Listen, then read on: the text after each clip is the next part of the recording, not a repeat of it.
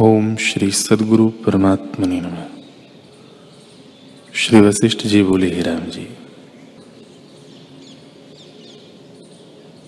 जैसे स्वर्ण में जो नाना प्रकार के भूषण बनते हैं, सो स्वर्ण से भिन्न नहीं होते। वैसे ही सब पदार्थ आत्मा में स्थित है, आत्मा से भिन्न नहीं।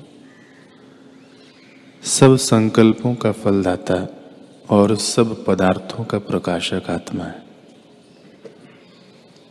वही सब पाने योग्य पदार्थों की चरम सीमा है।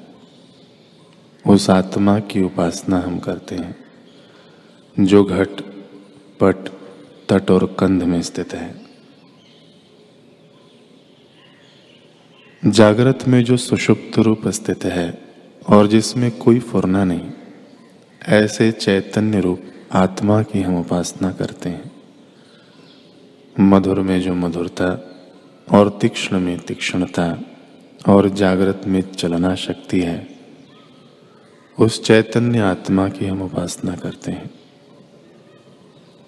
जागृत, स्वप्न, सुषुप्ति, तुर्य और तुर्यातीत में जो समतत्व है, उसकी हम उपासना करते हैं।